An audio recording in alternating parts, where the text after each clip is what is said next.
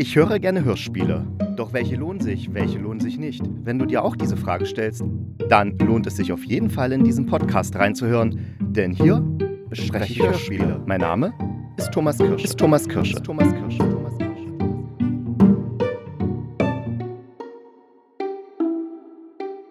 Bevor ich diese Folge beginne, möchte ich noch was zur letzten Folge sagen. Da habe ich nämlich einen ziemlich blöden Fehler gemacht. Also das DDR-Rundfunkzentrum, das war nicht in der Nalepa Allee, sondern in der Nalepa Straße. Und Veronika Fischer hat beim Traumzauberbaum mitgemacht. Also der ist von Veronika Fischer und Reinhard Lakomi. Das nur nochmal zur Info. Heute geht es auch in die Richtung Märchen. Wir hatten ja schon bei der letzten Folge, hatte ich ja mit André und Richard über Kindheitshörspiele gesprochen und da ging es ja auch viel um Märchen und diesmal geht es auch um Märchen, aber in einer ganz anderen Richtung, denn die Wahrheit über Hänsel und Gretel ist so ein Ding, was für sich steht. Und ja, es ist echt interessant, weil tatsächlich geht dieses Hörspiel davon aus, dass hinter Hänsel und Gretel eine reale Geschichte steckt und das basiert wiederum auf einem literarisch sehr interessanten Fall aus den 60er Jahren. Ihr merkt schon, es wird eine richtig interessante Folge und ich will jetzt gar nicht so lange rumquatschen. Starten wir gleich in meine Besprechung. Der Hintergrund. Die Wahrheit über Hänsel und Gretel ist ein Hörspiel, was auf dem gleichnamigen Buch von Hans Traxler basiert. Und nun basieren ja sehr viele Hörspiele auf irgendwelchen Büchern. Aber dieses Buch ist wirklich besonders, denn der Hans Traxler, der hat den, Geo, äh, den Archäologen Georg Ossek sozusagen äh, mit diesem Buch ein Denkmal gesetzt, weil Georg Ossek ist ein Hobbyarchäologe und Studienrat und der ist überzeugt, dass Hänsel und Gretel auf einer wahren Geschichte beruht und deswegen loszieht in den Spessart, in den Wald. Also er hat da sehr frühe Schriften gefunden, deswegen kann er ziemlich genau verorten, wo dieses Hexenhaus gestanden haben muss, beziehungsweise wo sich die Geschichte von Hänsel und Gretel abspielt, also im 17. Jahrhundert, da in der Spessart-Gegend. Und äh, er schafft das dann tatsächlich, dieses Haus zu finden, also die Ruinen des Hauses und auch die tote, ich sag mal in Anführungsstrichen, Hexe, weil es handelt sich um eine 35-jährige Frau, die bestialisch ermordet wurde. Und dann kann er es sozusagen rekonstruieren, dass Hänsel und Gretel in Wirklichkeit ausgewachsene Erwachsene waren, die diese Frau umgebracht haben, um ein, ein Geheimrezept für Lebkuchen zu bekommen, was der Frau vom Bischof anvertraut wurde. Und das ist sozusagen damals, also das Buch kam 1963 raus und das war der Knaller, weil das zeigte, dass man nicht so wie Schliemann irgendwo in die Welt weit hinausfahren muss, um zu beweisen, dass an der Ilias doch was Wahres dran ist. Nein, auch in der Heimat, also in Deutschland, gibt es Beweise für unsere Märchen, dass da was Reales hintersteckt. Und zwar nicht nur real im Sinne von Psychologie oder was auch immer, sondern tatsächlich reale Ereignisse. Und der Knüller war ja dann auch noch, dass sich die Gebrüder Grimm sozusagen mitschuldig gemacht haben an der Vertuschung dieses Mordes.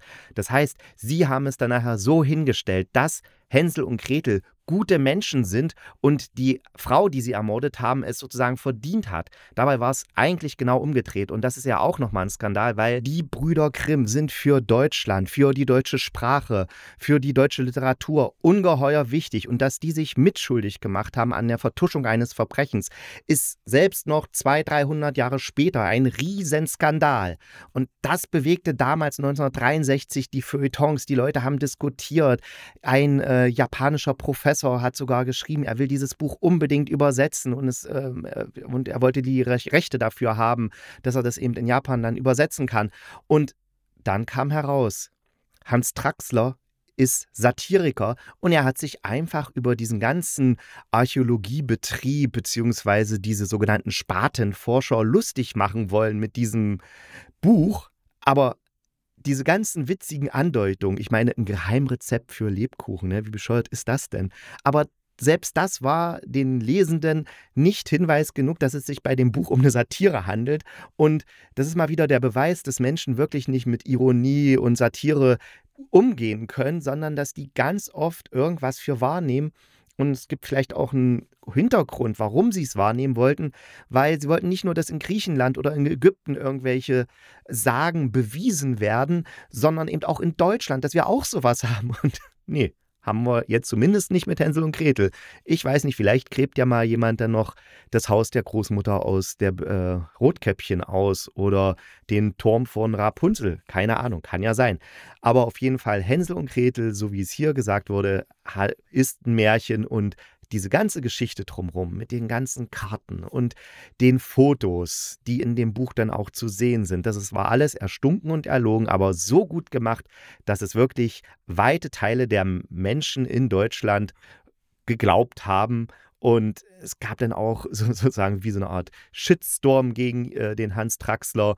Und 2007 hat er dann nochmal für Reklam, kam nochmal das Buch raus, also als Neuauflage. Und da hat er im Nachwort geschrieben, dass er sozusagen auch bis dahin immer noch Briefe von irgendwelchen empörten Menschen bekommen hat, wie er das sozusagen hatte machen können und, und was, das, was das soll und so. Und ja, es ist wirklich ein faszinierendes Thema. Und daraus hat, haben dann die beiden Herren, Moment, ich habe sie aufgeschrieben, äh, Bob Konrad und Markus Weber, beides Hörspielautoren, haben daraus dann eben ein Hörspiel gemacht. Der Inhalt. Das Hörspiel Die Wahrheit über Hänsel und Gretel hat als Hauptfigur Anja Petschau. Anja Petschau ist freie Journalistin und möchte für Radio Spessart, also so ein kleines Regionalradio, möchte sie eine Reportage machen und dazu befragt sie eben diesen Georg Ossek, diesen Archäologen, weil der behauptet, er hätte oder würde zumindest wissen, dass Hänsel und Gretel auf einer wahren Geschichte basieren und er würde jetzt eben dieses Hexenhaus suchen. Und sie begleitet ihn, ähm, nimmt das dann immer mit ihrem Rekorder auf Rekorder-Aufnahmegerät. Rekorder sagt man, glaube ich, heute nicht mehr. Oder doch, man sagt noch Rekorder. Ja, ja man sagt noch Rekorder. Äh, also mit ihrem Aufnahmegerät. Ich sage jetzt nicht mehr Rekorder, weil ich habe ja schon so oft Rekorder gesagt. Deswegen kann ich jetzt einfach nicht mehr Rekorder sagen, weil es ja albern, wenn jemand so oft Rekorder sagt. Sie nimmt ihn mit ihrem Aufnahmegerät auf und begleitet ihn sozusagen bei seiner Forschung. Und Sie finden dann natürlich das Haus und dann kommt diese ganze Geschichte ins Rollen. Da ist dann auch noch eine Frau Schwarz, die die ganze Ausgrabung finanziert und man weiß gar nicht so richtig warum. Und das Warum möchte ich auch jetzt nicht verraten, weil das ist schon mal noch ein interessanter Kniff in der Geschichte. Und das wird dann tatsächlich immer mehr wie so ein Thriller, weil Leute sterben und Sachen verschwinden. Und äh, da entfernen sich dann Bob Konrad und Markus Weber, so wie ich das jetzt äh, sehe, von, von der Originalvorlage und bauen dann eben noch so einen Kriminalfall drumherum, der halt sozusagen auch in der, in der realen Welt, also in der äh, Gegenwart spielt. Und mehr möchte ich vom Inhalt, Inhalt, Inhalt. Und mehr möchte ich vom Inhalt nicht verraten, denn äh, ja, ihr sollt es ja auch anhören und äh, ich möchte euch jetzt nicht die ganzen Sachen vorwegnehmen. Die Machart. Die Machart ist so, ich nenne es die Blair Witch Machart. Ich weiß nicht, da gibt es bestimmt auch einen Fachbegriff für. Ich kann den ja mal googeln. Moment. Das nennt sich tatsächlich Found Footage, diese Erzählmethode. Und ursprünglich ist Found Footage gemeint gewesen, wenn Filmemacher in ihren Filmen Archivmaterial oder alte Lehrfilme oder sowas mit reingeschnitten haben. Das war eben sogenanntes Found Footage, also gefundenes äh, Filmmaterial. Und heutzutage wird es aber eher verwendet für eine Erzählmethode, bei der man so tut, als ob man jetzt Originalmaterial gefunden hätte und das dann jetzt äh, den Leuten vor führt. Also ihr kennt das Blair Witch, ne? da denkt man, es wird ja so inszeniert, als ob die jetzt diese Videokassette oder die Kamera gefunden hätten, die eben die Camper da bei sich hatten, während sie genüsslich von der Hexe umgebracht worden, beziehungsweise sich gegenseitig vollgeschnieft haben und vollgerotzt. Und das ist ja jetzt auch eine ganz beliebte Methode in Filmen, gerade in Horrorfilmen, so zu tun, als ob jemand das gerade live aufnimmt und der Zuschauer hat dann eben noch mehr das Gefühl, dabei zu sein, also mittendrin im Geschehen. Und bei Die Wahrheit über Hänsel und Gretel ist es eben so, dass das Found Footage von der Jan Anja kommt. Also die Anja hat sozusagen äh, die ganzen Sachen aufgenommen, habe ich ja gesagt. Und der Freund, ihr Thorsten, also ihr Ex-Freund, also am Anfang ist er ihr Freund, dann ist er ihr Ex-Freund. Äh, das ist jetzt kein Spoiler, das kann man sich schon fast denken. Jedenfalls, der findet diese ganzen Audioaufnahmen und spielt die uns Zuhörern vor, weil er Hilfe möchte. Warum er Hilfe möchte, verrät er noch nicht so richtig. Das kommt dann am Ende raus, ist auch nochmal eine kleine Wendung in der Geschichte, deswegen verrate ich das jetzt auch nicht. Aber auf jeden Fall hören wir deswegen auch immer so Knacksen und Knarksen und irgendwelches Rauschen, weil das Aufnahmegerät, das haut auch nicht so richtig hin. Ne? Da ist immer so ein Rauschen manchmal mit drauf oder so ein Zirpen.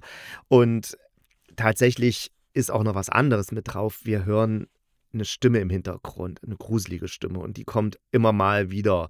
Und das ist wirklich gerade wenn man es mit Kopfhörern hört, das Hörspiel schon echt unheimlich, weil die so direkt ins Ohr geht und man sich so wirklich, wow, also wenn es dann schon ein bisschen dunkler ist, dann äh, hat man da sicher schon den ein oder anderen kleinen Schauer, der einen über die Haut laufen kann, wenn man die Wahrheit über Hänsel und Gretel anhört. Auf der anderen Seite hat man natürlich diese geile Geschichte. Also es ist kein Gruselhörspiel, es ist auch kein Thriller oder Krimi, das ist irgendwie so eine angenehme Mischung aus ja, Dokumentation und Thriller, Krimi, Grusel. Hörqualität. Die Hörqualität ist phänomenal. Also ich hatte wirklich das Gefühl, das ist, sind jetzt wirklich reale Aufnahmen von so einem Aufnahmegerät, so ein Zoom H2 oder äh, von Tascam oder von Sony. Also irgend so ein Aufnahmerekorder, dass das wirklich live damit aufgenommen wurde. So authentisch ist das gemacht. Vielleicht haben sie es ja auch wirklich so gemacht, wobei ich denke, ich habe das schon mal in einer Schule gemacht, da habe ich mit Kindern ein Hörspiel aufgenommen, was ich eben auch so sagen, äh, mit den Kindern live vor Ort inszeniert habe. Das heißt, die haben, wenn die Szene in einer Schulklasse gespielt habe, dann haben sich eben alle in die Schulklasse reingesetzt, die Kinder, und ich habe dann die Hauptfigur mit meinem Aufnahmegerät aufgenommen. Das ist schon ein sehr großer Aufwand, das zu machen und man muss dann auch ganz schön gucken, dass das, dass gerade die verschiedenen Stimmen so zu hören sind, dass es gut hinhaut hinhaut.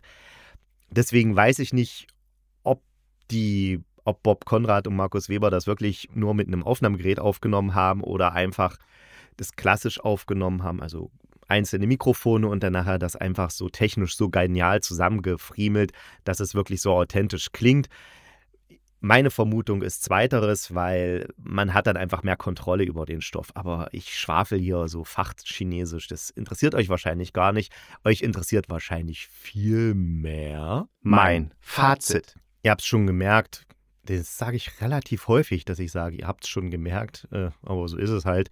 Ich bin ziemlich, nicht nur ziemlich, ich bin sehr, sehr angetan von diesem Hörspiel, weil es eben erstmal die Story, also ich 63 war ich noch nicht geboren, deswegen kannte ich auch nicht diesen, diese ganzen Hintergrund über die ganze Geschichte, also die Wahrheit über Hänsel und Gretel von Hans Traxler, das sagte mir gar nichts und ich wusste auch gar nicht, dass das Hörspiel darauf basiert. Das habe ich dann erst im Nachhinein, um diese kleine Postcast, Post, Postcast, nee, Podcast-Folge für euch vorzubereiten, habe ich das dann recherchiert und festgestellt, ach, so hängt das alles zusammen. Also, das ist schon eine richtig klasse Sache. Das hört sich sehr gut an. Ähm, man muss natürlich so ein bisschen ein Faible für diese Art der Inszenierung haben. Ne? Also wer jetzt Probleme damit hat, so dieses Rauschen und Knacksen und dann äh, fällt man, äh, klingt das so, als ob das Aufnahmegerät irgendwie äh, so einfach mal so dahingelegt wird und da knackt was und fiebt was. Wer da Probleme einfach vom Hören her hat, der hat vielleicht da nicht so viel Freude dran, aber alle anderen, die sich auf diese Art der Inszenierung einlassen können, die werden richtig Spaß damit haben.